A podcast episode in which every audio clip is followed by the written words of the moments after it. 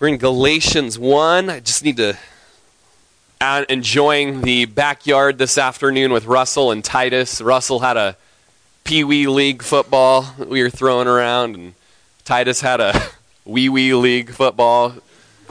It was just so cute, and we're kind of tossing it around and and just having studied today Galatians and just you know wanting to be teaching my son the gospel. Just asked him, you know, what grace was, and just got to have a neat conversation about grace. Of course, he had Caleb's alien sunglasses on that Caleb left in our backyard, so trying to have a serious conversation with an alien in the backyard, but. But um, you know, what's grace, Russell? And, well, you know, I'm kind of thinking, is it mercy? Is like mercy, Dad? And like, oh, really close, really close. And and uh, said, you know, grace is getting what we don't deserve. It's the gifts of the Lord being poured out on us when we don't deserve it. And, you know, mercy is not getting what we deserve. We deserve the judgment of God. We deserve the wrath of God. We deserve hell for all eternity, but it's God's mercy. He's rich in mercy. And so uh, they're similar, you know, but they're kind of the, the antithesis of each other. But they're both good, they're both awesome.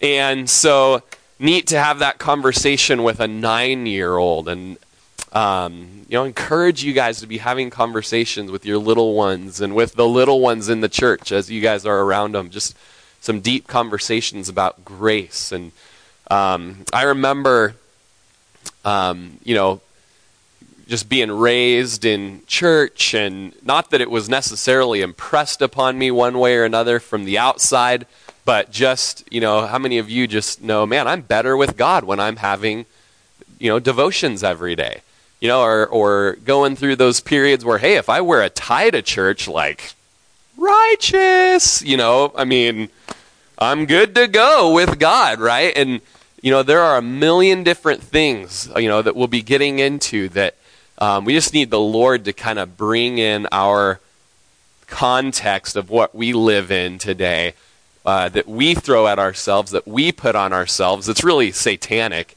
that we begin to kind of puff ourselves up before the Lord, that He would owe me something or give me something because I've done this or I am that. And so, you know, you know, come on, you know.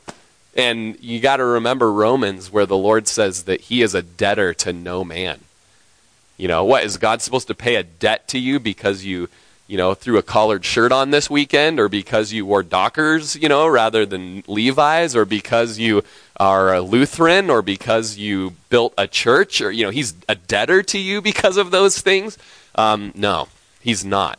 And so we've got to come away from, in this series, any sort of self righteousness, self innocence, realizing that we have no righteousness that by keeping laws and doing rituals and being religious, we will never measure up because we're too weak in the flesh.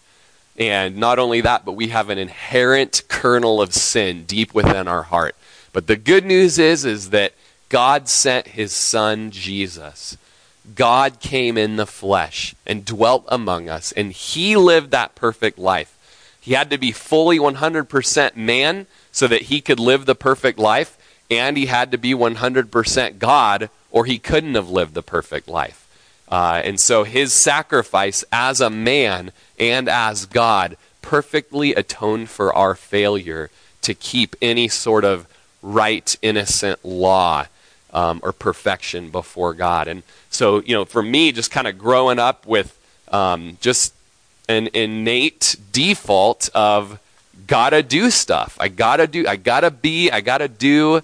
Um, you know, I, I, remember that wasn't anything my mom put on me or anything like that. You know, um, maybe certain denominations that we were involved in. You know, you show up in a suit, and so you show up in a suit, and you're, you know, you're you're looking good. You must be holy. You know, and and you know, that's no reflection of what's going on underneath the suit um, that unless it's been washed by the blood of Jesus, it is not holy. And so I just remember kind of that pivot in my life when I was uh, going on 15. I was still 14, so I was eighth grade, and my sister took me to the Calvary Chapel Youth Group in Corvallis, and you know, just walking in the door and just sensing the presence of the Holy Spirit in this room of high school kids that were like worshiping. It was like they were somewhere else. You know, as they're worshiping God, they just they were with God. Wherever they were, they were with God, you know. And I just remember just watching guys, just high school, picture this. Maybe you've never seen this, but 17 year olds just bowed down on the ground, singing to Jesus and worshiping Jesus and just, you know, in an intimate worship relationship uh, with Jesus. And these are high schoolers that had been saved out of drugs and out of sex and out of being the most popular kid in the school, dealing drugs and deal, you know, all of that stuff, and saved out of that, and now preaching Bible studies in the school, standing up on picnic tables, preaching, and transformed by grace. And these are kids that I grew up with in that religious background, and just something had changed. And I remember just being hungry for whatever these kids had. And I remember they were all talking about grace. I mean, when was the first time you were talking about grace? you know, these were 17, 16, 15, 14 year olds, middle schoolers, talking about God's grace. And just beginning to learn as our youth pastor, Mark, would teach through Romans and would lead us through uh, books about grace. And I remember reading Chuck Smith, the founder of Calvary Chapel. He wrote a book called Why Grace Changes Everything. And that was, you know, going through Romans and going through Galatians and just learning that it's not about works of righteousness that I have done, but it's about the works of righteousness Jesus has done. And we can rest in that. And that makes us want to follow him. It makes us want to know him. Just like a hero who saves you out of a burning building or pushes you out of the way of a train or, you know, whatever it might be. Um, don't you want to know that guy? I mean, don't you just want to be with him? And, you know, that's, that's what motivates us to live for Jesus. It's his grace. And so, just really believe that God wants to take us in Galatians and just bring us to that type of deep, intimate, thankful relationship with God and His grace.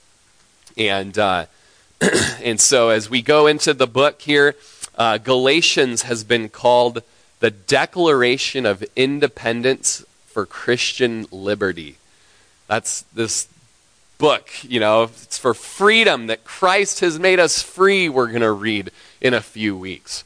This declaration of freedom. It's apart from works, it's apart from being a slave and having to earn something. The great reformer Martin Luther loved this letter in a, in a special way.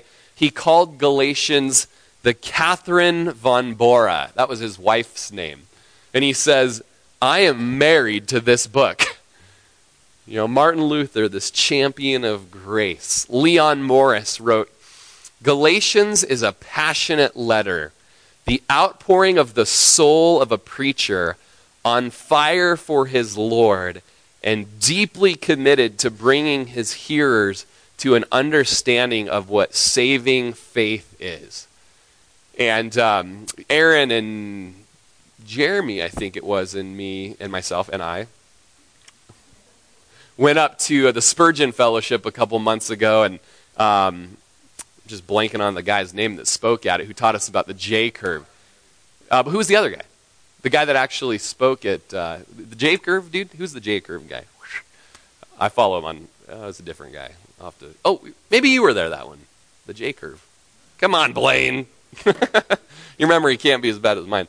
Anywho, you might remember he was talking about um, he loves to just read the Gospels and just get to know Jesus a little more in them. Just, you know, there's just something special about that. I mean, we might read the Gospels because I got my Bible in a year plan and I got to get through it in the next month, you know, or we, you know, and he's just like, I just love to almost like read the Gospels and kind of, it's almost like I'm sitting there in the meadow and Jesus is there and I'm just, what's he going to do? And how's he going to do it? And what, how's he going to treat that person, you know? And man, you know, with that type of deep observation of Jesus, um, that's what Paul, that's where Paul wants to take us in Galatians. This is an earlier book of Paul's, written earlier on in his life, about 4950 AD. And uh, Paul had been a Christian for about 15 years at this point. Uh, Paul and Barnabas had just completed their first missionary journey uh, from Acts 13 and 14. And about the time they returned to Antioch, which was the missionary hub of the day, Jewish Christians came up from Jerusalem and Judea, and they began going through the churches and saying that you had to be circumcised in order to be saved. Um, that all of your external stuff needed to be changed before your inside could be changed by Jesus. So, yeah, Jesus is good, the great, you know, work on the cross and the blood and all that and the open tomb, all that. That's real that's good. That's good. But before you even go there, you know, you've got to keep the law of Moses. Um, you've got to be circumcised. You've got to keep the Sabbath still and this and that. And they began to put the burden of the law back on people, um, saying that you had to keep the law in order to be a Christian. And they went up into the region of Asia Minor, the area of Turkey, to um, some of the churches in Galatia. And so Paul writes this letter in response to these um, guys that we, we call Judaizers. So it's kind of a weird name, and I don't think you even see that word in the scripture. I could be wrong, but um, you know, Judaizers, and it speaks of Jews coming up saying, in order to be saved in Jesus, you got to do stuff. Okay, so they're going back to the law. And so the theme of Galatians is hey, don't go back to doing stuff, don't depart from grace. All right? And uh, Paul probably wrote this letter just before Acts 15 when the big Jerusalem council debate takes place, where they resolve this issue and they send a letter out that says, hey, you don't have to be circumcised to be saved. You don't have to keep the law to be saved. Um, we're saved by grace through faith. Um, but for the sake of conscience of people, here's some good things to do just for your witness and your testimony out there in the world. All right, so let's go ahead and uh, get into our text, and we're going to obviously learn more about all this as we go along. This uh, Declaration of Independence uh, for Christian freedom. Verse 1 Paul, an apostle, not from men nor through man, but through Jesus Christ and God the Father, who raised him from the dead. So, Paul's the author of the book. No one, even critics, don't argue with this. Uh, but he's an apostle or a delegate or an ambassador of the gospel. Uh, specifically, it means he was sent out as a missionary by Jesus. Today in 2016, we don't have the same kind of apostles, um, but we do have missionaries that we do send out. Um, notice that he is an apostle, but it's not through men that he became an apostle. He was commissioned by the Trinity, and here we specific see, specifically see the Father and the Son who had commissioned him. And that's you know, uh, I think that the theme of Wednesday night, as you come here, you're being equipped a bit deeper for being in ministry in this church, and and uh, you know, everyone who's coming, you're growing deeper in Jesus, and this will be encouraging for you, as it was for me, that you don't have to have an ordination certificate to be a minister of Jesus. You don't have to have a big framed plaque on your wall, you know, to, to do the works for the Lord or to even be a pastor. Uh, we see here that it wasn't through men and it wasn't through a printing press that Paul was an apostle. It was through the Lord. And that's the same here.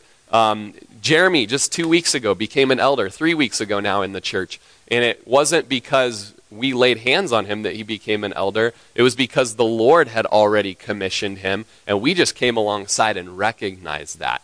Uh, it's just a work of the Lord that, um, that we are ordained for the ministry and uh, just recognizing that God has already done that. But notice that uh, it's through uh, Jesus Christ and God the Father. And if you've got a pen, you might just underline who raised him from the dead. The resurrection, you guys, the resurrection. It is pillar to Christianity. It is, it is the issue in Christianity. Did Jesus rise from the dead? Because if he didn't, we can all go do something else with our time. But if he did, then he's Lord, and everything that he says is true. The, resurrection was so important to the early church, it changed a bunch of Jews from meeting on Saturday to meeting on Sunday. That's a huge thing.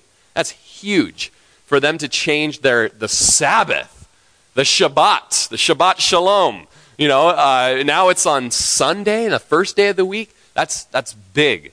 Jesus must have risen from the dead, just that alone. Okay? But you also see in the book of Acts, as you read, next time you read the book of Acts, just have a pen with you and mark down every time the resurrection is mentioned in the book of Acts. And when we taught through the book of Acts, I put a little R um, next to every mention of the resurrection. And time after time after time after time, you see the apostles, whenever they're talking about Jesus, they're talking about him rising from the dead. And I've been trying to implement that in my sharing and in my preaching. And when we went to Nepal, man, it's not good news if Jesus is still hanging on the cross, but it's good news if he came off the cross and is now ascended into heaven. That's the good news. And so I encourage you guys to let the resurrection be part of your preaching and part of your sharing. But also regularly in the epistles, the, the apostles in their epistles, in their letters, they would talk about the resurrection. And first off, the first verse, we've got Paul referencing that Jesus rose from the dead. Hopefully, we go a little faster than this. Okay.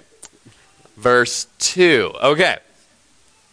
And all the brethren who are with me to the churches of Galatia. Real quick, Galatians was not written to a single church in a single city like the other epistles, like Corinthians and Philippians.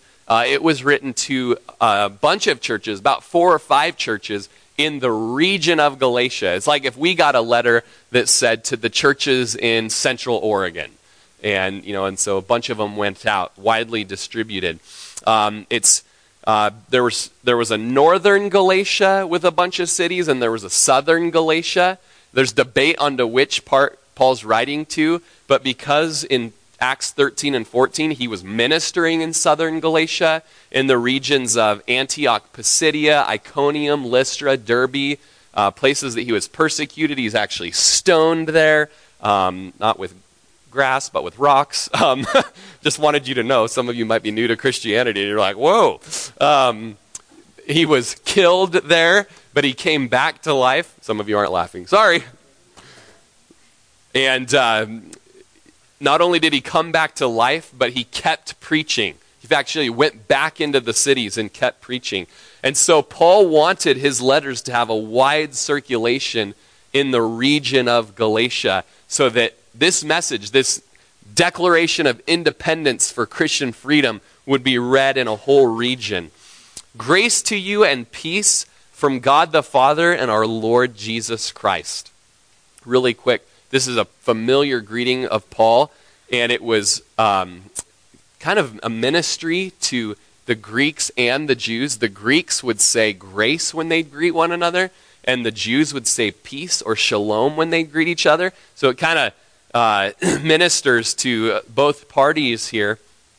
This exact verse or phrase is used five times in Paul's different epistles.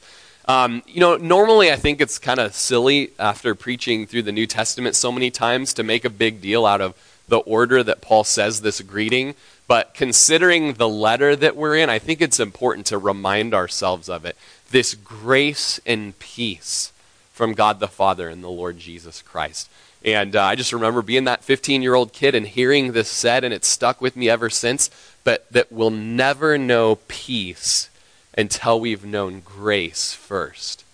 Once we know grace, once we know that it's not about what we've done, but it's about the free gift in Jesus Christ, then we will have peace and all those other aspects of our life. Uh, Lenski says, when grace is ours, peace must of necessity follow. Just ask yourself that right now. Maybe you got a little pen and you would write it in the margin of your Bible. Am I a man or a woman marked by peace? Am I a man or a woman marked by peace? Whether it's being a peacemaker with one another, peace of heart, peace of mind, you know, I think the question needs to be asked have you fully been drinking of God's grace and basking in His grace and camping out in His grace?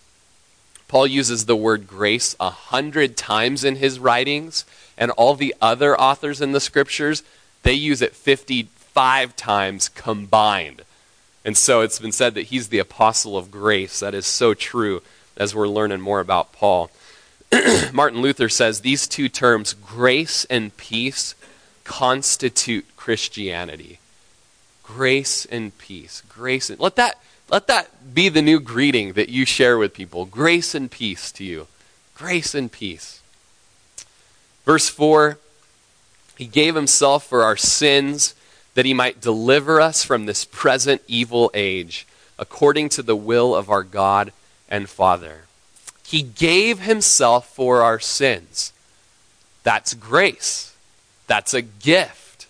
He willingly gave a gift to us when he gave the gift of himself for our sins. I loved what uh, 2 Corinthians 7 or 8, or I'm sorry, 8 or 9. It's the one of the last verses in one of those. And it says, um, But thanks be to God for his indescribable gift. And that's Jesus. He gave himself for our sins. Interesting, John 3:16, you guys know it. For God so loved the world that he gave his one and only Son, that whoever would believe in him would not perish, but have everlasting life. So Jesus was a gift from the Father to us. God the Father gave God the Son as a gift. But Jesus also gave himself as a gift. He will, whoa, man, falling asleep already. Man, we thought Casey would be the first one to go. she was close. The Son gave himself as a ransom for many. One of my favorite verses. He gave himself as a ransom for many. And he says in John 17, Therefore, my Father loves me because I lay down my life that I could take it up again. No one takes it from me, but I lay it down myself. He gave himself, he laid down his own life. Hebrews 2 9 says that Jesus was made a little lower than the angels. He became a man for the suffering of death, crowned with glory and honor. Then listen, so that he, by the grace of God, might taste death for everyone. So Jesus becoming condescending, going from God on the throne taking on flesh, becoming a man. That's called being little lower than the angels. Uh, he became a man, dwelt among us in flesh, suffering, and by the grace of God, that he would taste death for everyone. Isn't that interesting that it's by the grace of God, by the gift of God, that Jesus would taste death for us? And then it says he tasted death for us, or he gave himself for our sins I'm just pulling these phrases apart, you guys. These are so good. That he might deliver us from this present evil age. Just think about this evil age for a minute. Think about what you've witnessed. I mean, it doesn't take long in, in, in a 24 hour period. We've, we've racked up a whole lot of encounters with this present evil age, haven't we? You know, back at the beginning of time, there was a present evil age. In Genesis chapter 6, right before the flood, right before Noah was given the task to make the ark, it says, Genesis 6 5, Then the Lord saw that the wickedness of man was great in the earth, and that every intent of the thoughts of his heart was only evil continually. That's creation by Genesis chapter 6. Every thought that man had was only evil continually. Genesis 6, beginning of the Bible. And it says that the Lord was sorry that he had made man on the earth, and he was grieved in his heart. Genesis 6, we've already messed it up that bad that God regrets that He'd ever made us. He was grieved. And when you look right before that, you know, there's something going on. There's a little debate, but I've always understood it that fallen angels were coming to earth and mating with women, and they were having children that were these giants called Nephilim.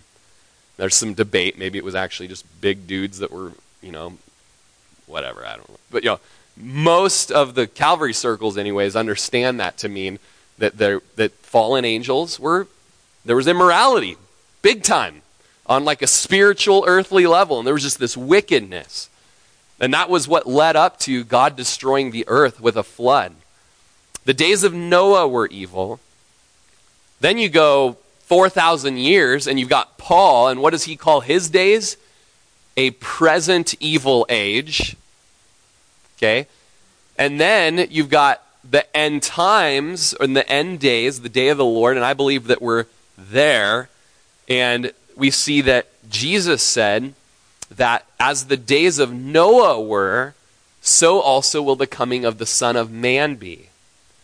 For as in the days before the flood, they were eating, drinking, marrying, and given in marriage until the day that Noah entered the ark. Now, it's not bad that they were that people were getting married, but the issue was they were focused on this earth, partying and, and uh, revelry and focused on the things of this earth. And maybe that marriage and that stuff that's referring to this wicked stuff with the you know the angels and all that kind of stuff, the sons of God, as it says.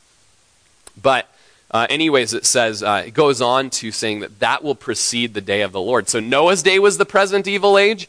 Paul's day was the present evil age. And today, wouldn't you say, is the present evil age? Think of what the prophets were told. Woe to those who call evil good and good evil. And Russell came home from school today, and there's my son, and he's eating a bowl of Honey Nut Cheerios and talking about the genius that thought of pouring milk on those Cheerios. He says, I don't know who thought of this, but this is science. You know, this is incredible. And then he goes from that and he says, I think it's so dumb that there's a rule that we can't listen to songs about God in, in school. You know, so there's that, right? And then he goes to play a song on my phone that's a song that they hear in school. And it's a song of a story of a guy's life. And by the time he was 11 years old, he's smoking grass and drinking whiskey. Yeah, this is in school, right? So I'm sorry, children. Um, no songs about Jesus, please. Get that junk out of here. Instead, let's listen to this song about 11 year olds walking in immorality and sin and and you know losing their innocence and their soberness of mind. Way more edifying way more good for our children. We just see the present evil age don't we? A couple of christian comedians that i like to listen to. I like to listen to their podcast. You know they they've uh, you see that they have rubbed shoulders with guys like francis chan and matt chandler and mark driscoll and some just some good solid scripture teachers and and yet you start to listen and you start to see an erosion of the authority of the Word of God into their life. So much so that when the, one of them ha, um, is pregnant, their, his wife is pregnant, and they have one of those tests done to see if they would have if the baby would have a genetic, genetic chromosomal disorder. Uh, they go ahead and do that test. They find out there's a risk, and they start to consider abortion. And of course, everything in their reasoning tosses this out the window, and it all becomes worldly wisdom. And that's these are Christian comedians, okay? And as things go on in their life, you begin to see that that the word of God it's over here. And they begin to listen to the wisdom of this world. And they had a hilarious um, new video come out, and Lindsay and I are laughing on it. And I find out that someone that they just had do this video with them was on American Idol, and they sang this song, and it's funny and and then you find out that this, um, this American Idol singer just came out as gay, openly homosexual. One of the music videos that he's doing was supposed to, he was supposed to be leaving a club with this beautiful girl, and he said, I just have to be honest, it can't be a beautiful girl, it's got to be um, a beautiful guy. And then he kisses the guy uh, there in the movie, you know. And so um, this is our present evil age that we're living in. Really, not that much different than Paul's age. You know, when you study Rome and you study, you know, not that different than the prophets' day when you're studying the idols and the idolatry. Not that different than um, the days of Sodom and Gomorrah, you know, reading that with my son recently as we walked through Genesis together, you know. Um, but that, isn't that overwhelming? Until what? Until we look at who has come to deliver us from this present evil age. The one who gave himself as a gift. Oh, we can get worked up about it. We can really get, you know, and, and there may be responsibility that we have to be, spe- you know, there is responsibility. The darkness presses in because the light isn't pushing out. But we can't take the trumpet into our hands without resting in that Jesus came to die for us and to deliver us from this present evil age. Oh. He came to die and deliver us from this present evil age, and that was all according to the will of our God and Father. This was the plan of God from all eternity that we would be delivered. It's God's will. And when He has a will to deliver us from evil and wickedness in Trinity, in Trinitary form, it says, verse 5 He will be given glory forever and ever. Amen. The gospel of Jesus Christ giving his life to deliver us from this present evil age so that we can be apostles sent out ought to always conclude with to him be the glory forever and ever. Let that just be the fruit of your lips is praise to our God all the time, you guys. Don't let it get old. To him be glory forever and ever. Grace and peace, brother. Grace and peace. There's our greeting, right? Grace and peace. Grace and peace. Okay? And what's our conclusion? To him be the glory forever and ever. Put that as your little signature at the end of your emails. To whom be the glory forever and ever. Verses 6 through 12, we studied on Sunday in depth as we see the the Galatians' situation and their departure from grace. We see verse 6 I marvel that you are turning away so soon from him who called you in the grace of Christ to a different gospel. Um, again, I mentioned it on Sunday, but this letter is takes a whole new. Um, it's it's in a camp of its own how quickly Paul goes from like a, hey, how's it going, to, what are you doing? Okay, you know, as we write letters to our children, as we write letters to our friends, there's this, oh, you know, wonderful things, springtime and the flowers and the this and the that, and the kids are doing this, and you know, and then, hey, you know, I kind of heard through the grapevine that you might be living with so and so, and man, I just really want to encourage you. You know, here's a you know, and, and, but usually that I think someone once said it's like a sandwich rebuke. You know, that's sandwiched between like wonderful, nice things, and then we're going to end it on a wonderful, nice thing. And in between there, I got a good correction for you, you know. But Paul kind of like leaves the top bread on the sandwich, kind of thin here, uh, and just jumps right into um, I am just astonished that you are turning away. And, and for the sake of time, we can't get into all this. But if you weren't here Sunday, listen to the message online. But we will come. Uh, it, we will pull it apart a little. We just can't do it to the depth we did on Sunday. Um, but notice that they were turning away. He was freaking out and so astonished that they had turned away so soon from the one who called. And so we have God's sovereign summoning and inviting them through grace out of Turkish and Asian paganism to know the living God, out of Greco Roman culture uh, and, and idolatry to come and know the messianic kindness and the grace of Christ, as it says in our verse. And then they went to a different gospel. I can't believe you did that so soon. And notice that it's from grace to a different gospel. They turn from grace. Whenever we turn from grace, it's to a different gospel. We've got to get that. And we've got to talk to each other about that. We've got to speak into each other's husbands and wives, parents and children, you know, friends. Do you see how hey, hey, do you see how you're turning from grace? You see how you're turning from grace? Do you see how you're turning from grace? And what happens when that's different than this. That's a different gospel. Come back, come back to grace come back to grace, okay? We've got to be speaking that into each other's lives. Guzik writes to turn away from the true gospel is always to turn away from the person of Jesus Christ. Do you see how you're turning away from grace? Some, sometimes Christians doubt if God's grace is really sufficient, so they throw in some different good works just to kind of gird themselves up and make themselves right with God. And we've got to watch for that. Paul says at one point, You've turned to weak and beggarly elements to try and shore yourself up rather than the grace of God. He says that in Colossians. Verse 7 that other gospel is not another. It's not another gospel. It's a different of another kind, is what the language speaks of. And whoever comes preaching that other gospel is a troublemaker. Notice it says, There are some who trouble you and want to pervert the gospel of Christ. There are such subtle ways that it happens, and there are such blatant in your face ways that it happens. But anyone who comes preaching another gospel, which isn't really another gospel, they are troublemakers. They are agitators. They bring chaos with them and a wake of destruction. And you guys, we will go through times where people will come into this church and they will bring in a different gospel.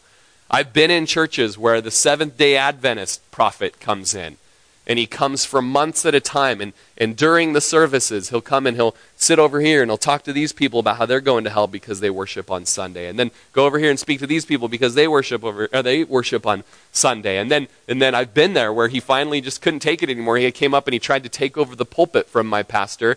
Um, that uh, you know, trying to put a yoke of rituals and religion on people that is counter the gospel of grace. It's another gospel. It's a perversion of the gospel. It's, it's a crooked gospel.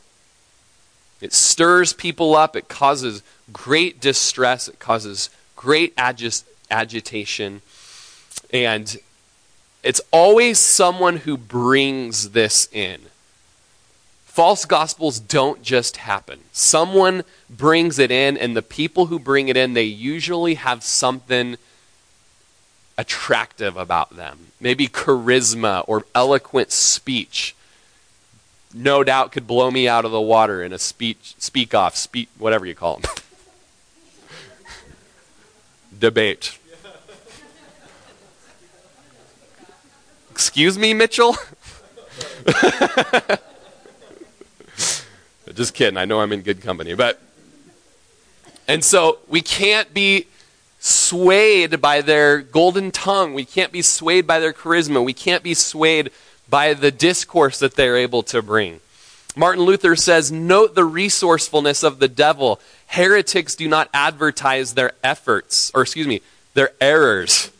Murderers, adulterers, and thieves disguise themselves. So the devil masquerades all this device and activity he puts on white to make himself look like an angel of light. And so we're not going to see him come in with the pitchfork and the, you know, pointy tail. They're going to come in and they're going to they're going to get people off by themselves and they're going to be whispering and whispering over here and leading a little crew. And Calvary Corvallis is going through it right now with a man that they had to ask, you cannot come to this church anymore. You can come, but you be quiet. You don't talk to anyone by themselves. You can sit and listen to the Word of God but you will not be talking to the people here. Uh, of course, the last open mic that they had about a week and a half ago, who went up to grab a hold of it? Um, yeah, it happens. Anyways, it's a distortion of the true gospel. It perverts the true gospel. Paul said it in 2 Corinthians that it's peddling the word of God. Let's see how it happened in Acts 15, verses 1 and 2. You guys can flip over there. I, for, I forgot, I neglected to enter all the scriptures in, but that's okay. Sometimes we get a little little lazy in our Bible turning, don't we? Acts 15, verses 1 and 2.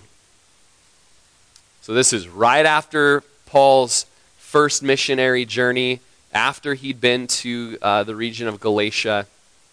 And certain men came down from Judea and taught the brethren, Unless you are circumcised according to the custom of Moses, you cannot be saved. Therefore, when Paul and Barnabas had no small dissension and dispute with them, so there was a big debate there, they determined that Paul and Barnabas and certain others of them should go up to Jerusalem to the apostles and elders about this question. and then uh, verse 4 And when they come to Jerusalem, they were received by the church and the apostles and elders, and they reported all the things that God had done with them.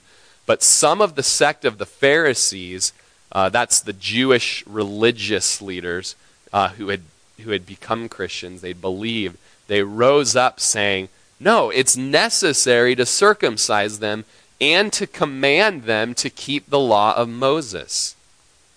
So, this is that group. This is that group of Pharisees who had, you know, they've come to Jesus, but I mean, you got to you got you got to understand they're coming out of Judaism. They're coming out of, you know, just feeling like they've got to have this works-based righteousness. And so they're they're struggling right now and they're wrestling through it and it just seems like, man, you you got to have keep keep getting people to become Jews as we're out on our missionary journeys. And um, but whenever we bring a message of works for salvation, it's a perversion of the gospels, uh, the gospel of grace. Um, three other times, or two other times in Galatians, Paul says that these people trouble uh, the Galatians. They distort um, the gospel.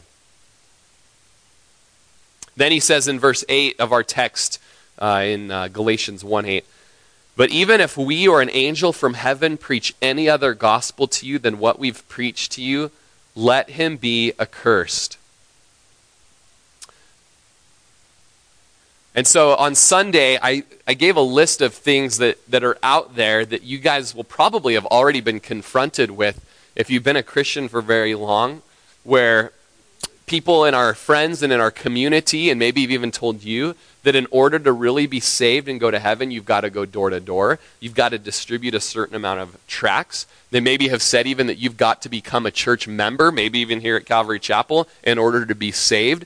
Um, perhaps you've been told that you have to be baptized in order to be saved, or that you've got to wear certain undergarments or not wear certain garments. Uh, you've got to dress a certain way, observe a certain day, uh, that you've got to be circumcised that you can't do work on the Sabbath, that you've got to read this literature, that you must fast, that you must give, uh, and that you must have daily devotions. And those are all kind of things that are just like, we've come in contact with almost all of those things.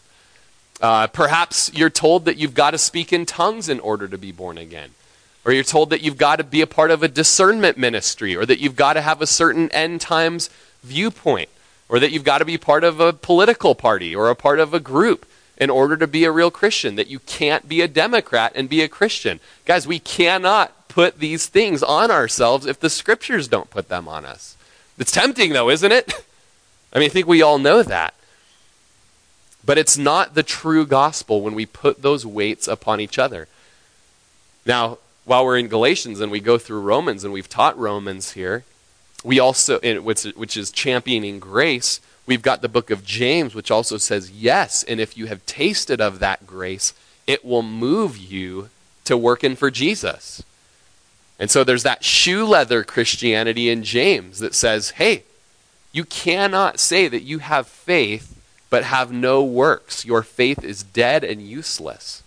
And so here at Calvary Chapel, man, we are encouraging people, gosh, be a part of this church. We're encouraging people become members of this church. We're encouraging people get baptized. We're encouraging people go door to door, hand out tracts, be on the missionary team, serve in the local body, all of these things. But it's not so that you can be saved. That's already been done by the grace of the Lord Jesus. And by the grace of the Lord Jesus, oh, I can't help but be obedient and be baptized, but open up my mouth and evangelize people, but be part of a local church, but use my gifts see what they are and use them. If anyone preaches a different gospel than the gospel of grace, let them be accursed. Uh, 1 Corinthians 15 3 says, and here's what the true gospel is that Paul preached For I delivered to you first of all that which I also received. 1 Corinthians 15 3 that Christ died for our sins according to the Scriptures, and that he was buried and that he rose again the third day according to the Scriptures. In that very simplified verse, the gospel that Paul proclaimed tells us that God is gracious to undeserving sinners. That's the gospel. It tells us that none of us will ever be able to do enough, be religious enough, clean up our act enough, or make ourselves acceptable to God enough, and so we have a problem. We have sin. Unless God would come himself and deal with the problem himself, we are doomed. He had to come in the flesh and he had to be God, as we talked before.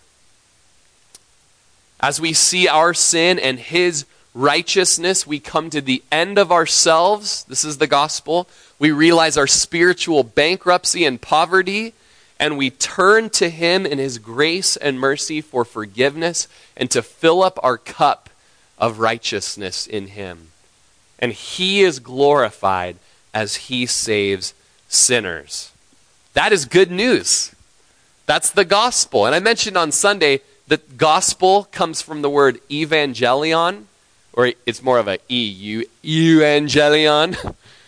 And it means the good news from the battlefield. And I love that, being a little bit of a military historian. And I just picture, you know, that we win the battle and you get that guy who hops on the horse and goes riding back through, back to the rear of the line, back telling all the other soldiers, all the other, you know, uh, rear echelon guys, and then back through the villages. And he's just you know, and he's like, we won, we won, you know, we beat them back, woo, yeah, you know, and, and just everyone's rejoicing and screaming, and they're so excited that the battle's been won. And that's what we're supposed to do as evangelists tell people of that good news. And maybe you have never partaken of that good news that the battle's been won in Jesus Christ by his grace. And tonight on a Wednesday night, you can just grab a hold of that good news. You can hear that good news and you can let your heart rejoice. You can let the shackles and chains fall off your hands that have been binding you to some lie that you've got to do certain works to please God when He is 100% pleased in you because of His Son Jesus. Verse 9, as we've said before, and so now I say again, if anyone preaches any other gospel to you than what you have received, let him be accursed. Paul said it before, he'll say it again. I've said it before, I teach it, I said it on Sunday, I say it again now. If you hear any other gospel preached, the Greek word is anathema for cursed. And it means let them be damned or let them be condemned. 1 Corinthians 16:22 says if anyone does not love the Lord Jesus Christ, let him be accursed. Anathema. Cursed. And so, how are we to treat those who preach and proclaim a false gospel in an age of political correctness? Do we need to speak the truth in love? We have examples in the scriptures of Jesus saying, Woe to you, Pharisees! Beware of Hymenaeus and Alexander.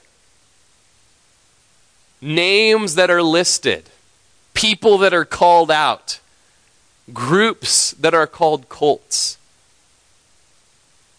How are we supposed to, people that are going around in our church, in our community, telling you you've got to work, you've got to be something in order to be saved? Oh, we love them. We, we speak to them and we evangelize to them. But that message is cancer. And it spreads. And it's satanic. And it's demonic. And people who receive it go to hell for all eternity. Your family members, your children. Answer the door when they're there. Sounds like Jesus. They're talking about Jesus. I got this cute little flyer that they made up. That's, oh man, this is. Mom's gone. Let me listen. Let me talk. Let me try. You know. And when the door to door salesman is going by selling this special little drop to put in your water that's just this little bit of poison. Do you let them in and do you let them into your basement? Do you let it put, them in, put it in your water softener?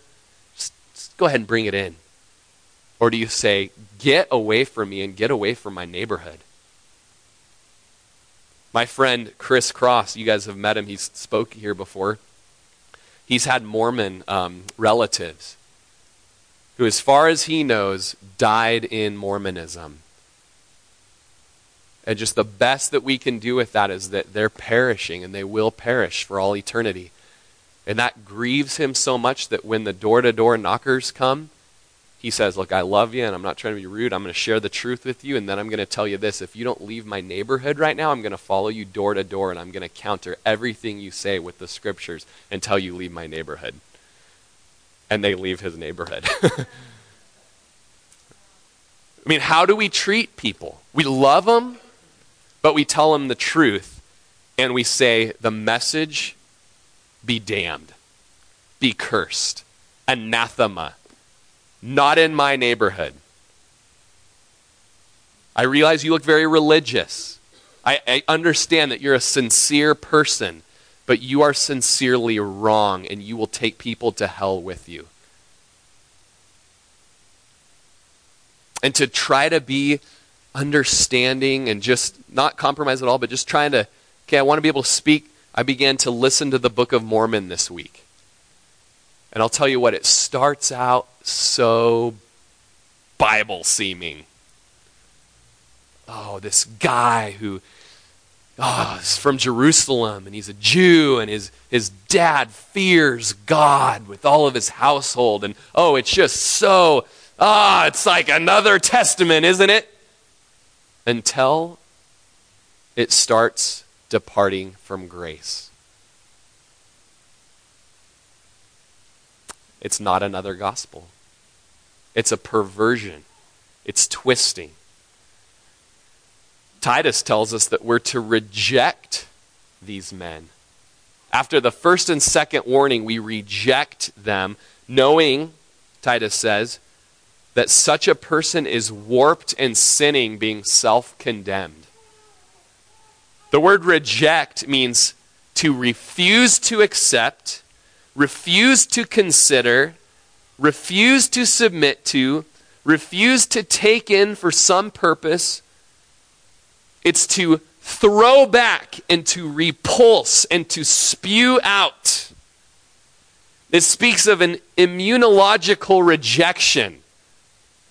When the food bug goes in, the stomach makes it go out. And I think that we as a church have got to be real with how we deal with false gospels. 80% of the cults claim to be Christians. I would say that 95% of Christian counseling that I've come across is counter gospel, anti grace, and anti mercy of the Lord Jesus. Talking on the phone this week to a, a gal whose husband has left her, and just so encouraged by her mercy, her heart of mercy. But hearing the counsel from the church that she's been getting from a Christian church to divorce her husband, and for her husband to divorce her. Time alone will not suffice to express the judgment of God upon those who distort the gospel of grace. Anathema. Anathema upon Christian counselors, anathema upon Bible Christian Bible teachers, anathema upon the Mormons, anathema upon the Jehovah's Witnesses, anathema upon the Buddhists, anathema upon the Hindus, anathema upon any Calvary chapel that would depart from grace, anathema upon any church that would have church membership and saying that you've got to become a church member in order to truly become a Christian and in order to be saved, anathema upon any church that says you have to be baptized in order to be saved. Not my words. Look at what 2 John 7 says. Many deceivers have gone out into the world who do not confess Jesus Christ is coming in the flesh. This is a deceiver, and this is Antichrist. Whip out your Left Behind series, people. Because Antichrist is like swirling around in our church and in our communities and in our world. He's all over the place. Goes on to say, if anyone comes to you and does not bring this doctrine, do not receive him into your house, nor greet him, for he who greets him shares in his evil deeds. Seems kind of intolerant, doesn't it? two different times just in my readings. In fact, today I just was like, oh man, I really want to read something about church history. And so I opened up 131 um, people every Christian should know. And it, this guy came up again. His name is Athanasius. Okay, Athanasius. Back in, uh, I think it was the third century. He was a disciple of um, Alexander of, um, or I'm sorry, it was, uh, not Alexander. Yeah, Alexander of Alexandria. Sorry, that's how I got confused right there. And so Athanasius discipled as a little kid. Man, as a little kid, his game that he'd play growing up was making disciples and baptizing people. And Alexander saw him down in the harbor baptizing people. And he's like, What are you guys doing? We're pretending to make Christians and baptize people. You know? And so he's like, Wow, oh, yeah. And he takes this little Athanasius under his arm, and they become zealous for preaching Jesus together. And this was about the time that the Arian heresy began creeping into the church. Arian was a bishop who said, um, you know what? Jesus was begotten of the Father, therefore he was a created being, and he's not God. He was a created being. And so uh, this created um, this form of Gnosticism or Jehovah's Witness that was clear back in John's day. And so 1st and 2nd John are written about this Jehovah's Witness of their day. Arius, the Arian heresy, he calls it Antichrist.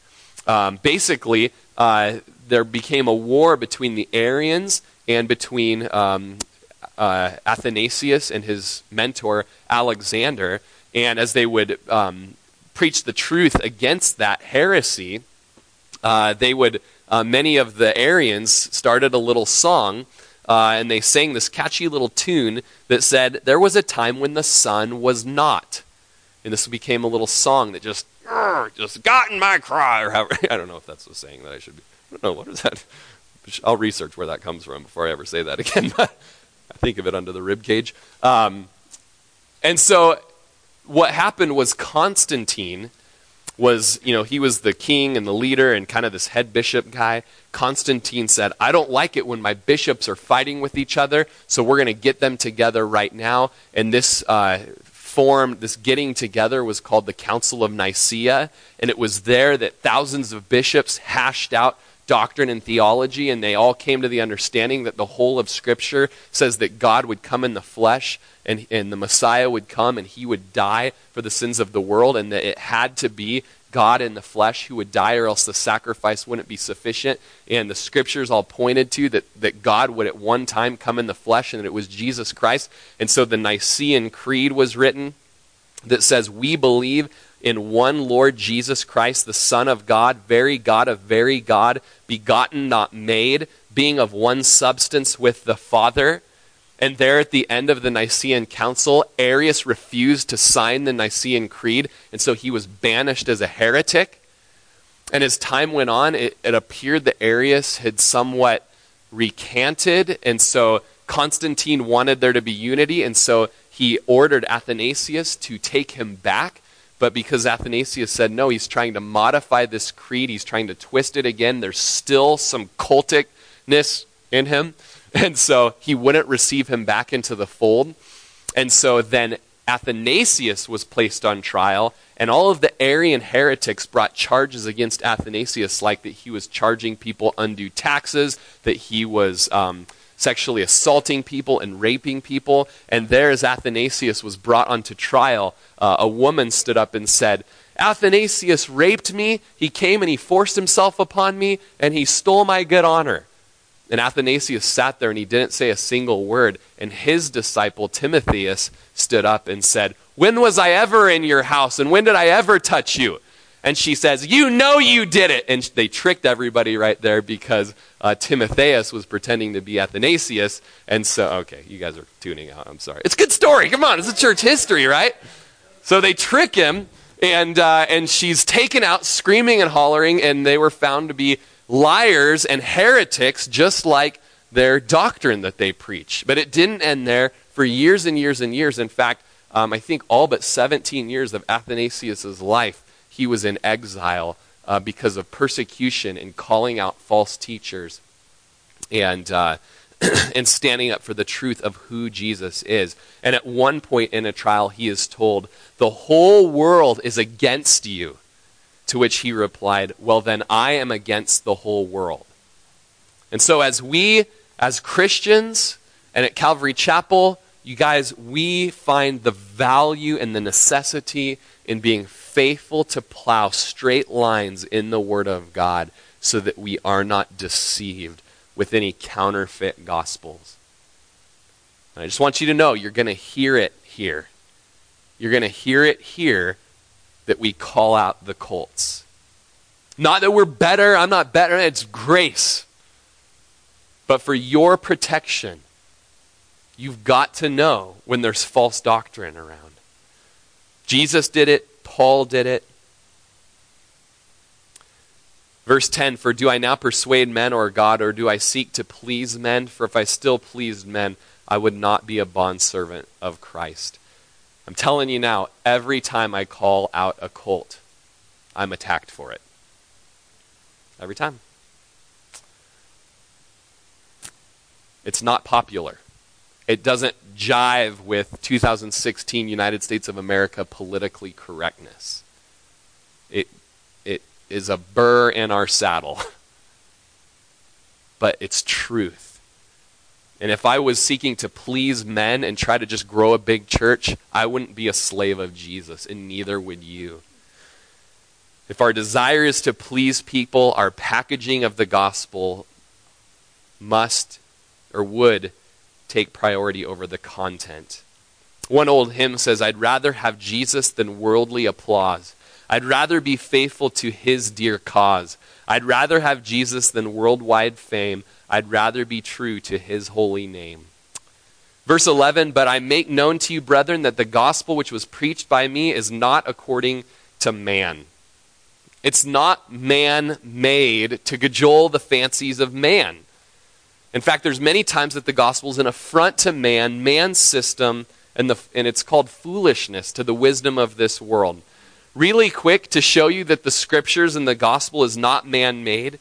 First of all, we see that the Bible is reliable, accurate, and trustworthy as an ancient document. Let me read this. I believe it's from uh, Josh McDowell's Evidence That Demands a Verdict. We know this because the text itself is reliable. We know this from study and comparison to ancient manuscripts. And we know this because archaeology has consistently confirmed and supported the Bible record. And it has never contradicted the Bible. If you have Netflix, there's a really good video out right now called A Pattern of Evidence for the Exodus. And they, there's this man, private dude, doing research that shows that the Exodus really happened in history according to how the Bible uh, says that it did. So it's just so cool to study archaeology and see that. Um, it has never contradicted the Bible. People, places, and events in the Bible are replete, repeatedly verified by archaeology. I encourage you to get on YouTube and look up the Bible versus the Book of Mormon, DNA versus the Book of Mormon uh, the Bible versus Joseph Smith, and you'll see evidence brought up that archaeologically, everything that the scripture says ever happened in a certain location, you can go there and find artifacts from that battle. Anything that the Book of Mormon has said has happened, you can find zero evidence that any of it ever happened anywhere. And bishops are confronted on this type of evidence. Okay, so we have a reliable document here, as Paul says, I didn't get this from some dude scheming it up somewhere. This is something that's been given from God, and it is true and it is reliable. Second, we know the Bible is unique and special among all books ever written. Listen to this. It's unique in its continuity, being written over 1,600 years, over 60 generations, by more than 40 authors on uh, three different continents in different circumstances and places in different times in different moods in three languages concerning scores of controversial subjects. It all speaks with one unique voice. Okay so there's continuity which shows that it's true it's unique in its circulation because it's the most published and popular book ever It's unique in its translation. The first book translated, having been translated into more languages than any other book. It is unique in its survival, having survived the ravages of time, manual transcription, persecution, and criticism. It's unique in its honesty, dealing with the sins and failures of its heroes. It's unique in its influence, having far more greater influence on culture and literature than any other book in existence. I encourage you guys to, to download and to look at Evidence That Demands a Verdict by Josh McDowell. He goes on for quite a while in incredible evidence that shows that this is reliable uh, account. I'm going to cruise through the book here, uh, the chapter. For I neither received it from man nor was I taught it, but it came through the revelation of Jesus Christ. Uh, I studied a, uh, I listened to a study right before Easter uh, at Biola University by Dr. Gary Habermas, and the this um, the seminar was called "How the Resurrection of Jesus is Changing Modern Scholarship," and he he spoke about how skeptics would say that the gospel records speak of miracles, and that disqualifies them. So a lot of the skeptics would say if there's miracles, you can't say it's a reliable document or a reliable account. Then he goes on to say, well, that's interesting because the Greco Roman biographies, or bios, is a genre of biography which is known as one of the most reputable writings in the ancient world. One of the fathers of history, Herodotus, um, called the father of history by Julius Caesar himself. Um, also, Pliny, writing biographies, wrote of miracles and prophecies. And Livy, who was the second historian only to Tacitus, wrote of a Roman history of Romulus and Remus, boys raised by wolves, and yet all historians count these as trustworthy accounts. And so, that being said, you've got skeptics that will listen to Roman histories that have miracles and legends, but they won't listen to gospel accounts. Until you've got fair inquirers like Michael Martin, who's an atheist philosopher, who honestly said, We only have one eyewitness of Jesus risen from the dead, and that's Paul.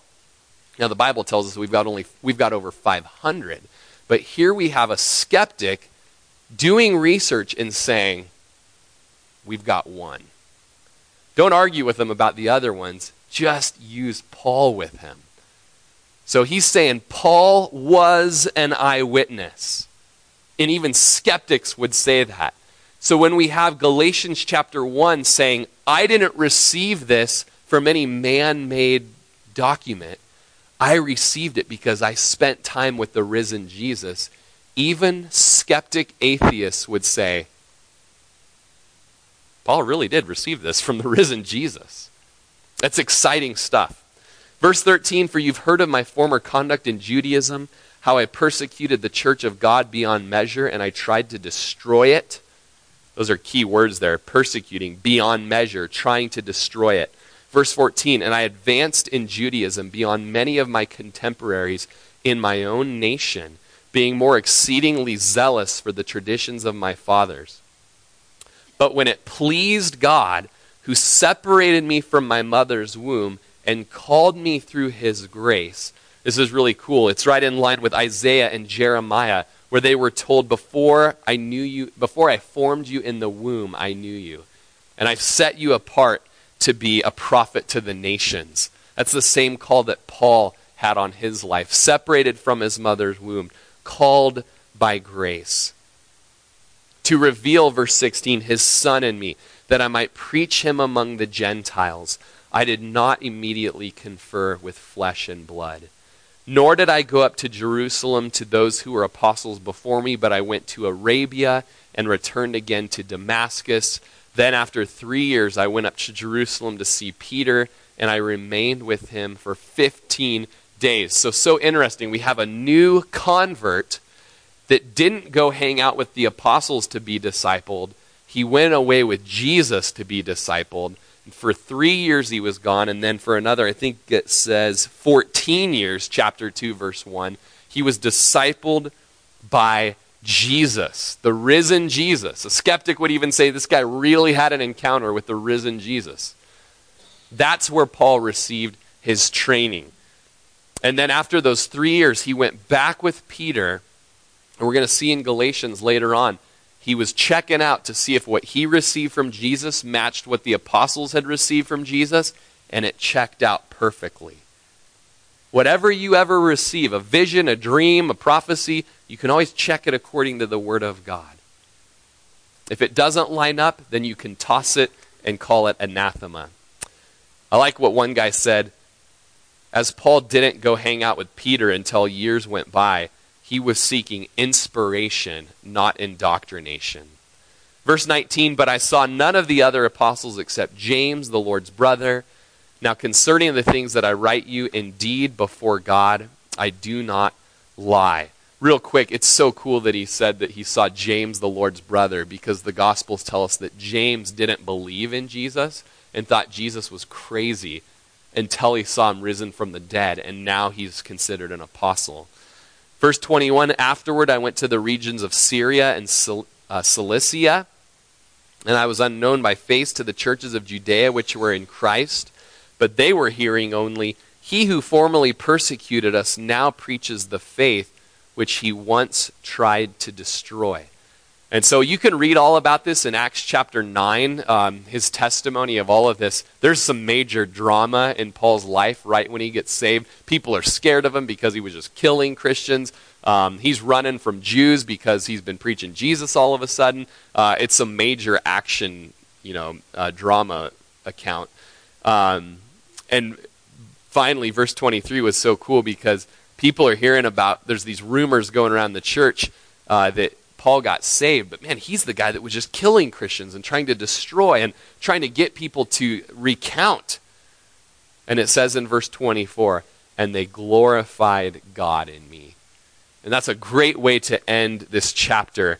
Um, man, I, I had way more notes and way more stories to go through with Paul's life, but I got a little hung up on um, the whole calling out false teachers and that sort of thing.